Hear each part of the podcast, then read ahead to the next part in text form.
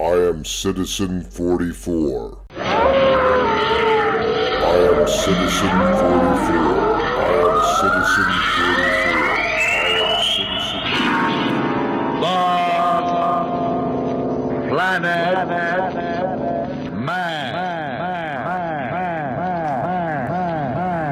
Hey everybody, Mark Ahrensberg here. Welcome to my podcast, Citizen 44. This is show number 5. Today's guest is my good friend, Dan Elster. Dan is an incredible wildlife photographer, and I'm super stoked to have him here with me today. Today's episode is brought to you by Crater Lake Taxi, Ashland's #1 taxi service. 24 hours a day, 7 days a week. 541-333-3333. Yesterday, I went for a nice long walk, and it was a spectacularly beautiful day here in Ashland, Oregon. And I did not take my camera. And I kicked myself for a little while about it, but realized, you know, it's fine.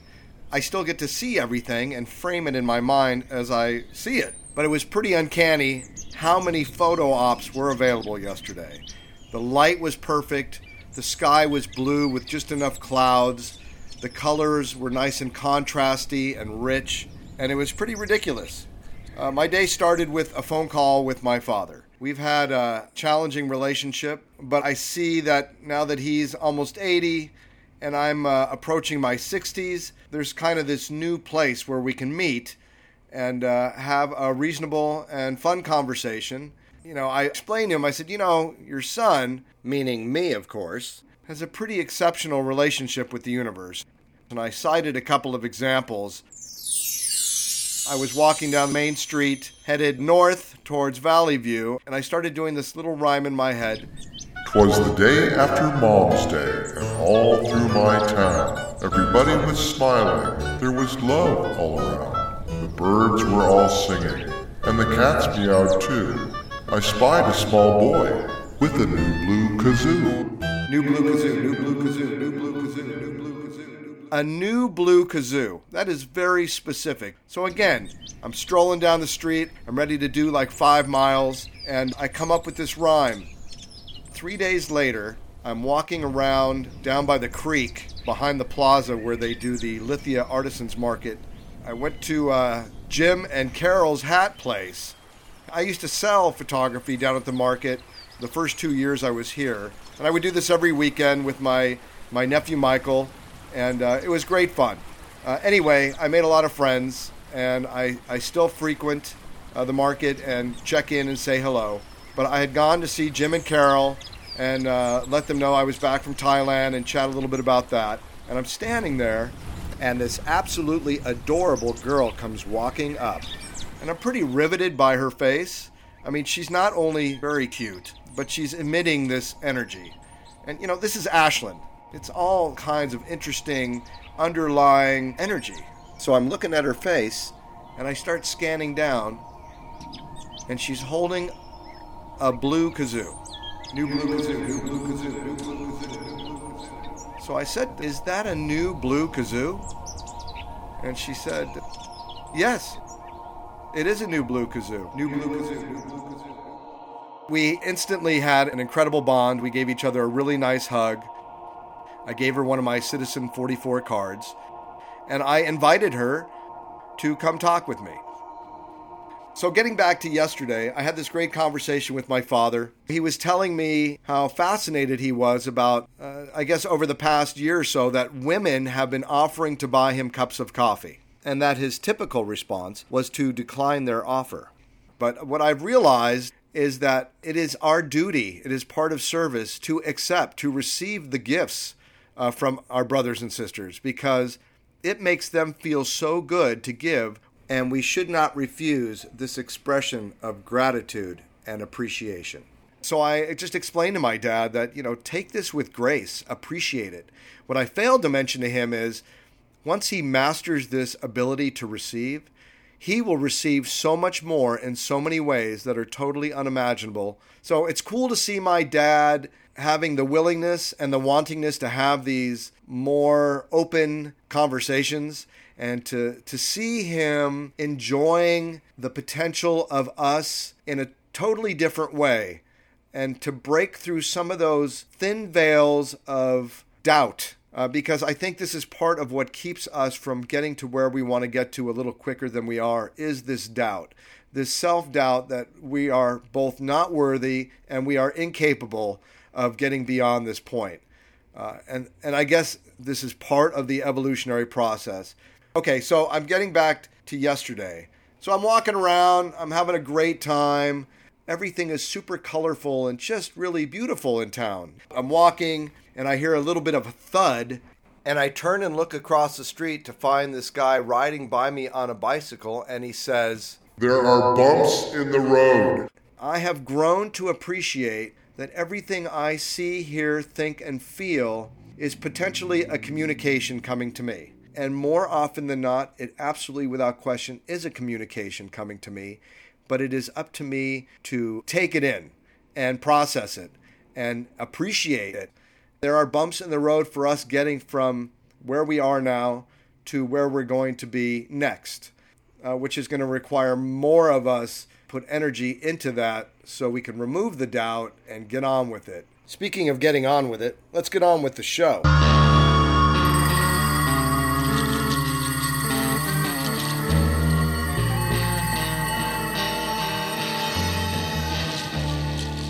I'm sitting here with Dan Elster. How long have I known you? I don't remember exactly when we met. How do I know? We were almost going to meet in an art studio, but it actually never happened. Remember above the place with all the selling supplies to grow marijuana. That place. Yeah. Paradise something. Paradise Landscape. Yeah. Supply. Yeah. Whatever it was. Yeah. That's the first I learned of you. I'm always surprised by what everybody recalls as our first meeting, because I don't recall any of it. But I'd actually never met you. I just knew that we were going to share that studio space. How were we going to do that without me knowing you? Well, what's her name was... Oh, Sarah Burns? Sarah Burns and Meredith. Meredith Page, yeah. And then after that, I don't know where we met from there. It's kind of, we all start meeting each other around Ashland, don't we? Yeah, it's unavoidable. Now, what I like about Ashland is, we have about 175 deer here in town that are counted as residents of Ashland, Oregon. Did you know that? I didn't know that. Have you ever seen them, like a whole family of five, literally walk in the fucking crosswalk in the middle of Siskiyou Boulevard? Yes, I did. In the crosswalk, dude. In the fucking crosswalk, like they push the button themselves and then do. It's true. I've seen it. It's pretty fascinating. By the way, you can swear. I caught that. I listened to your first episode. And yeah. I'm a swearer, so I know you are. It's cool. So Dan is this incredible nature photographer, but primarily the animal kingdom, correct? Almost exclusively wild animals. Wild animals, yeah. Nothing else interests me, or at least on the level of wild animals, whether it's a snake or a bird or something in between. Yeah, just a peaceful moment with a deer, on a foggy morning is just, to this day, those are the things that really move me. Do you feel the connection with the animals? Sometimes. What do you feel? I don't know. Sometimes I feel like they let me in a little bit. Not always. Sometimes a bird will fly away, doesn't like my presence. I get a different vibe from certain creatures, and it might only last a few seconds. It's really deep stuff to me. And I used to kind of deny that, and I used to not want to focus on what these animals are thinking, or I didn't want to read too much into it. Somewhere along the line, I had been led to believe that don't attribute human emotions and feelings to animals. They don't see the world like that. And for a while, for some reason, I kind of believed that. And now I've come full circle. I don't even pretend to understand nature and animals, but I'm so aware of it. I get goosebumps. I get weird feelings. It's. Yeah. I was over in the Klamath Basin at Lower Klamath National Wildlife Refuge. There was a coyote, and this coyote was on the other side of an irrigation ditch, but we were very close, but there was something separating us. There's this irrigation water canal going between us. And, he saw me, I saw him, and I was firing off a few photographs, but I was kind of just really keyed into why isn't this animal, because they're hunted over there. Coyotes are hunted, and they're generally afraid of people over there.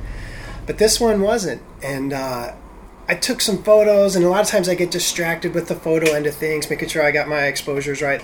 But then he did the weirdest thing. He disappeared into the grasses, which were right behind him, and then he reappeared, and he sat down. He sat down the way your German Shepherd would sit down.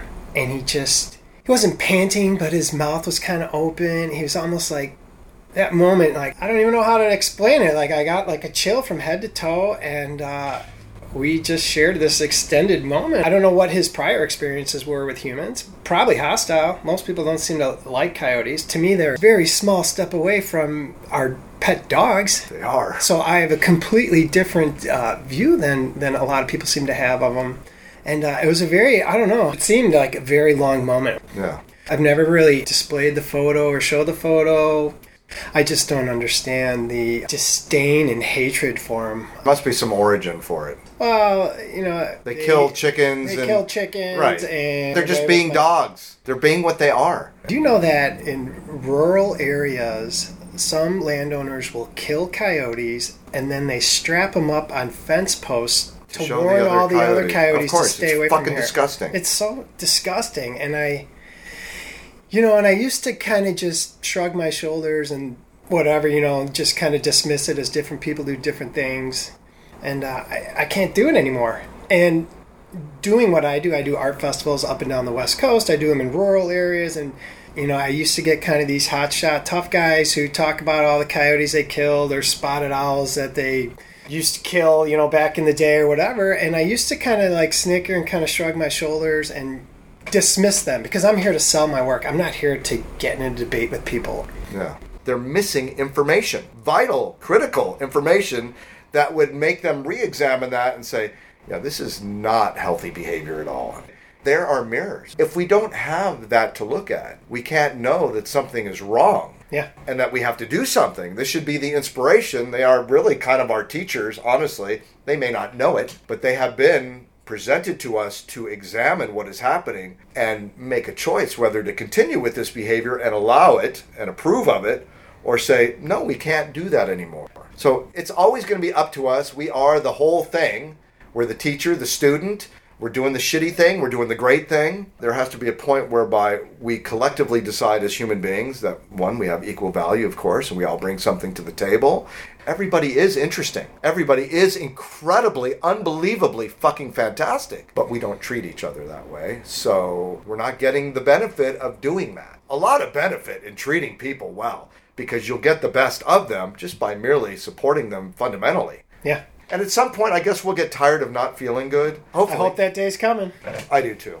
I look at my kids, you know, and they're really an indicator of things to me, because they are what's next. And so my job is to give them all this information I feel is lacking in their lives, and hopefully they will do something with it. Maybe not today, but maybe when they're 30, they go, oh, you know, like most kids, Dad was right. You know, I didn't know everything when I was 13 and 14 like I thought I did.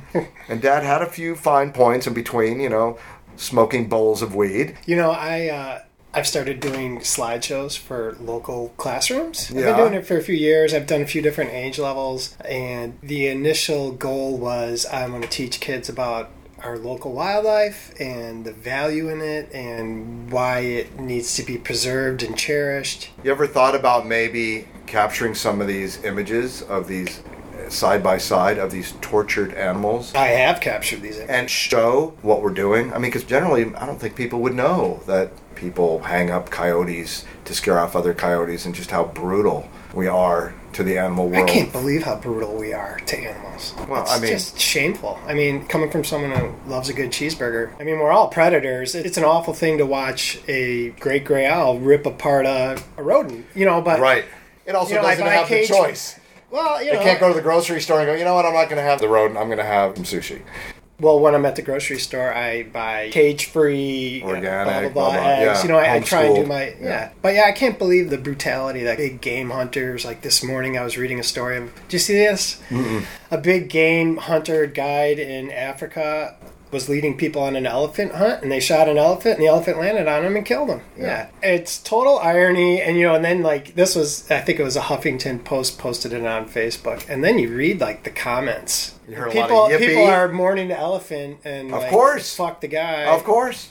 Well, the African elephant's almost gone. I don't understand the mindset to go around killing shit. It's part of this fundamental lack of education. We do not have a certain level of appreciation because we don't even have that kind of appreciation for ourselves. So we are this conquering, barbaric, shitty, murdering, fucked up group of beings. Yeah. It's just us. We're the only ones that hurt ourselves. We're the only animal that can do the things that we do. And that connection that you felt with that coyote, I feel with animals all the time. Me too. Killing them is killing us. Well, I saw your latest snake shot. Yeah. Holy shit, dude. That thing's like all up in your face. How close were you?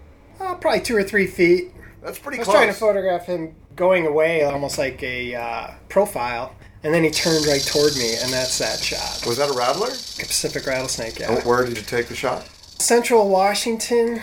I went with a guy. He's doing rattlesnake surveys and studies up there, and I know him from doing spotted owl surveys down here. Mm. So he invited me up, and I was very excited to be a part of it.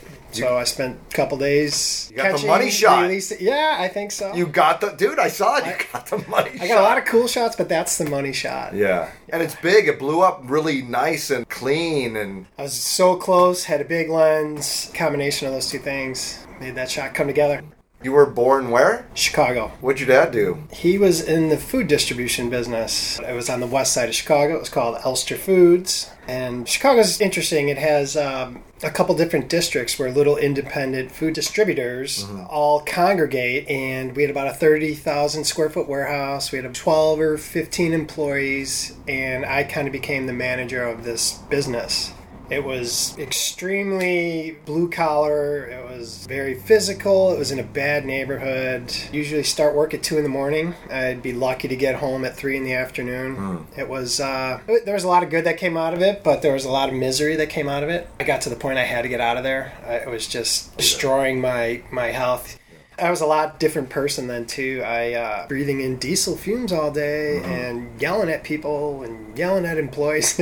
Yeah. I look back, I was kind of an asshole. Yeah. Was your dad an asshole? He could be. He was an awesome guy, but he could be an asshole. Sure. How did you leave Chicago? My brother bought my dad's business out. And it wasn't like a friendly takeover, dad handing over the business to his son. It was a pretty hostile, ugly kind of turn of events where my brother bought Elster Foods and he talked me into going to work there. I think that was part of the breakup between my brother and him. It's just not a healthy way to make a living, at least not for me. Right. Maybe not for my family. Why did your brother take over the business? He wanted to keep the business alive, and my dad wanted to walk away. Yeah. And my brother, you know, he's a young business guy, and he had a lot vested in it, and he wanted to keep it going. And that created a lot of conflict, and then my brother found someone to help him financially buy the business from my dad. Did they end up on okay terms before your dad passed? Yes. Good. It took a few years. Yeah. Cool. How long's your dad been gone? About 3 years now. Oh, not that long. No. Yeah. He's a great guy. I had to get out of there too, Dad. Yeah. Yeah. So what was your mom doing when your dad was doing the whole warehousing of food? Raising kids, and she was kind of part of the business at different stages of her life, too. She was a teacher for several years. What'd she teach? 7th and 8th grade at a Catholic grammar school. Hmm. Did you go to a Catholic grammar school? I went to a Catholic grammar school and high school. How'd that work out for you? At the time, it seemed great. Looking back, I got a good education. Good. I met some great people. What did you do as a kid in Chicago? Played sports. Yeah. Collected weird pets. Ah, here we go. Little clue. Well, I grew up in a big city, so I didn't have a lot of chances to see wild animals in the wild, so I would bring wild animals home from the pet store. I don't know what my first pet was. It's either garter snake or some sort of lizard. Anyhow, yeah, it just went from there all the way into college. I think my peak, I had like 18 snakes. They just happened to be a big part of it. I don't know how to explain it. I've just always been fascinated with any and every creature out there. I've had pet birds, guinea pigs, rats. I could go on and on. When did you pick up the camera? How did that come about? So my then girlfriend, now wife, bought me my first real camera, you would say. When was this? I was probably about 30. And I was living in this far suburb called Island Lake. Mm-hmm. Those were some of my first glimpses of like real animals in the wild. Mm-hmm. Anyhow, I kind of mentioned in passing I'd love to have a camera and, you know, try and go take pictures of the big buck down in the forest preserve. So she bought me the camera. What was the camera? It was a Canon Rebel film camera, and it looked so big and fancy that it sat in the box for probably 6 months. I was like afraid of the thing. I didn't know how to use it. It was this very expensive gift from her. I had a guilty complex about this camera for a while because it sat there. And then I finally took it out and the light went off. I mean, looking back, it was a profound moment in my life. All you had to do really was read the instructions, didn't you? I know. I struggle with those things, reading instructions. You mentioned something on a Facebook post. You actually brought up something about having to build things. Fixing things, building things, home improvement. Yeah, me, stuff. Dude. I don't do that. That's why I live in a furnished fucking apartment. I don't have to do anything. I could just call and say, hey, the thing's not doing the thing, so... Yeah, sometimes I'm envious because I've done my share of renting over the years. Do you own now? We own a house. So you have to do your own... I mean, you could hire somebody. We hire people. I have friends who know how to do stuff. Sometimes I figure stuff out on my own. YouTube is a great thing. Sure. Every time I walk into Home Depot, I feel like 3 degrees dumber because I don't know the questions I need to ask. I don't know the tools I'm going to need, blah, blah, blah, blah. You're their favorite fucking customer, dude. I'm who they're targeting. The reason they're in business is because of you. You're right. Yeah. You're right. I used to pretend like I knew what I was talking about, and now I just lay it all out there. Like, you're better off. There must have been like this deciding moment while you were in Chicago when you said, fuck this. And you did something that changed the course of your life. There's a couple people I met along the way that kind of changed my way of thinking. I also think my wife. How long have you guys been together? We've been married 16 years now. Yeah. Together a little bit longer. Yeah. So she was a huge part of it. I was living in our warehouse, which was a really funky place to live, and really no one else lived in that entire area except for this one other guy who lived in the warehouse next door to me. And his name was Chris, and Chris was from Australia. And Chris had dreadlocks, fabulous guitar player, smoked lots of weed, and he had a profound effect on my life too. And he knows that. I've told him several times, even though I moved back to Australia, he completely changed my way of thinking about what's important in life. So I would say, yeah, Chris and Patty, those two people had huge influence on me. And I'll give myself some of the credit because I knew I couldn't live like that any longer. My whole life revolved around the next truckload of green beans and people owing us money and someone stealing rolls of aluminum foil off our truck docks or pallets. I mean, and the goal was to build the business. Yeah. And that's exactly what we did. We built a very big, impressive business. And the bigger it got, the more I hated it. When did your dad start it? Well, gosh, going back even to like the 60s, like he was doing that. Different incarnations of Elster Foods. And then was that your grandfather too? I don't know if my grandfather was into it. I know my uncle was into it. I never knew my grandparents, so I don't know that a lot of that history. Right. But my daddy had a retail store before Costco came around. Like, you could go and buy a 2-pound block of cheddar cheese, not like a 6-ounce shredded pack of it. Like, he kind of had a cool concept that worked great for a while. Do you think he was, at least in that area, he was like a food pioneer in bulk? He was. Huh, interesting. He really was, and those were like the most financially rewarding years in the Elster family. There were a few years there it seemed like we were rolling in dough. Right. I mean, relative. Right. We were never rich, but things seemed to be going well, because I do think he came up with this concept. Then the big guys came along and squashed that business. How old was he when he passed? Mid-70s. How's your mom doing? She's great. She's healthy. She's still selling real estate. Is she in Chicago still? She's in Chicago. They got divorced. That was another part of the story. How old were you when they got divorced? I was midway through college, so what, 21? Yeah. Yeah. I mean, I was married 26 years myself. And when did you guys get divorced? I don't know, like 10 years ago. I only know literally a handful of people that are still married. Gary Lundgren and his wife Annie are one of the only two left that I know.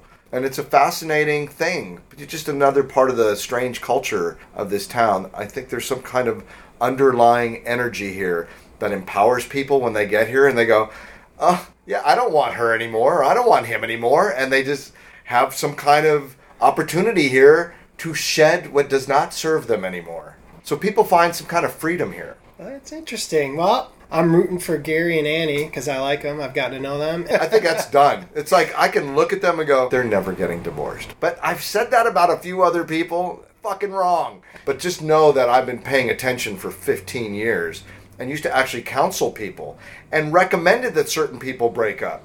Okay, so enough about that. Let's talk about your kids. You have two children, Savannah and Forrest? Savannah and Forrest. Yeah. Who are these guys? They're named after ecosystems. Savannah is in 3rd grade at Hellman. Forrest is in first grade at Hellman.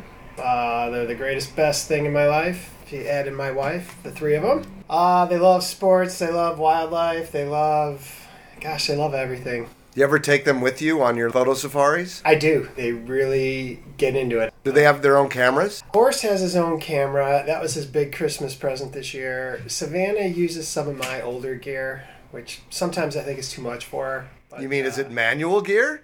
Is she looking at light meters? How old is she? It's a full-on DSLR with a 300 millimeter. That's heavy, too, for her, right? For her to, she wants to be like Dad. I had given my son, he was into photography for a while, so I gave him my Canon 10D. That was my first camera buy. Yeah, it's a great camera, actually, and I'm sure it still works great. I think it's just collecting dust over at their house because he was super into it for a while, and we'd go out on these little camera safaris, and then he just doesn't do it anymore. Well, you know, we had sort of agreed, we had a little trade going that you were going to take him out on a little thing with you, which I still would love to have happen because I think he really needs that experience of having photography presented to him by somebody else. We could still make that happen. I remember the trade, and then you were off to Thailand and just kind of got dropped the ball on it. But, dude, we could totally do that. I think you guys would actually have a really good time together. He's super easy to be with, and he's got a fantastic eye, really. And that's got nothing to do with me. He's not from my gene pool, but he does come from creative loin, as it were. So that would be awesome. So, and what's fathering like for you? How's being a dad? You know, I'm a pretty involved dad. My career kind of allows me a lot of time with my kids. Sometimes I put the sunglasses on, grab the dog, and we walk to school. It's like the best 20 minutes of my day. That's it. That is being a dad. That's as present as you can get, is literally walking them to school. Kids make you present, but you know, you talk to some people and everything seems like a chore. Everything seems like, gotta do this, gotta do that. Well, I think people are a little misguided and maybe are not educated enough to decide whether they should be parents or not. I mean, you got to take a test to get a fucking driver's license. Any idiot can drop a baby from between their legs. And frankly, as uneducated as we are, it is affecting the evolution of our species and how children perceive the world. So if you're an idiot and you have kids, you're probably going to have idiot kids. We emulate each other. This is a species that lives by example. So if you're doing stupid shit, I mean, hopefully your children will survive your stupidity, but more often than not, they're going to emulate you in many ways because children fully trust parents. And whatever it is, even if they're beating them and evil to them, they think it's okay, that this is life, that this is, you know, this is being presented to them as part of their experience that is reasonable and acceptable. This is love to them. So we perpetuate that shit. Anyway, it's not easy to be a parent. It's certainly not easy to be a kid these days. I have two, and they're both struggling in all kinds of areas. And I think I'm a pretty decent dad, but I don't think I get enough time with them. And because I don't get enough time with them, they're really getting a heavily biased perception of the world based on not having balance between parents. This is my daily struggle. This is what I'm working on to make right. How do you feel about the whole thing, chatting and what we talked about and your stuff? Well, I enjoyed it. I enjoyed hanging out with you, Mark. Well, you're always a fun guy to talk to. Thanks, man. I enjoyed hanging out with you, and thanks, brother. I appreciate seeing you.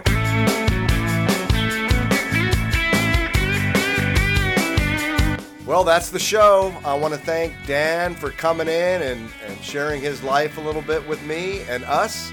It's always great to talk to Dan. Super cool cat, easy to be around.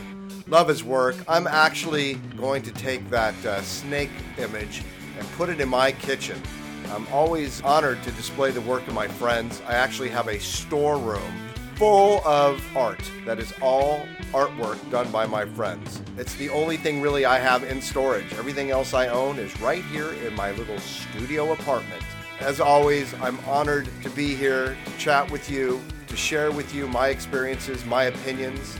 And next week, we have the incredible Tommy Stamper, one of the premier drummers in Southern Oregon. Actually, it's been said to me that he is by far and above the best drummer in the Southern Oregon area.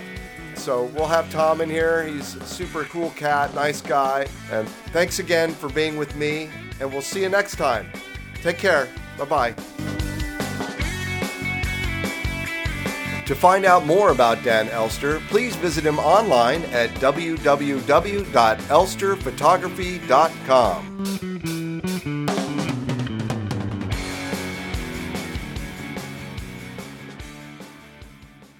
I am Citizen 44.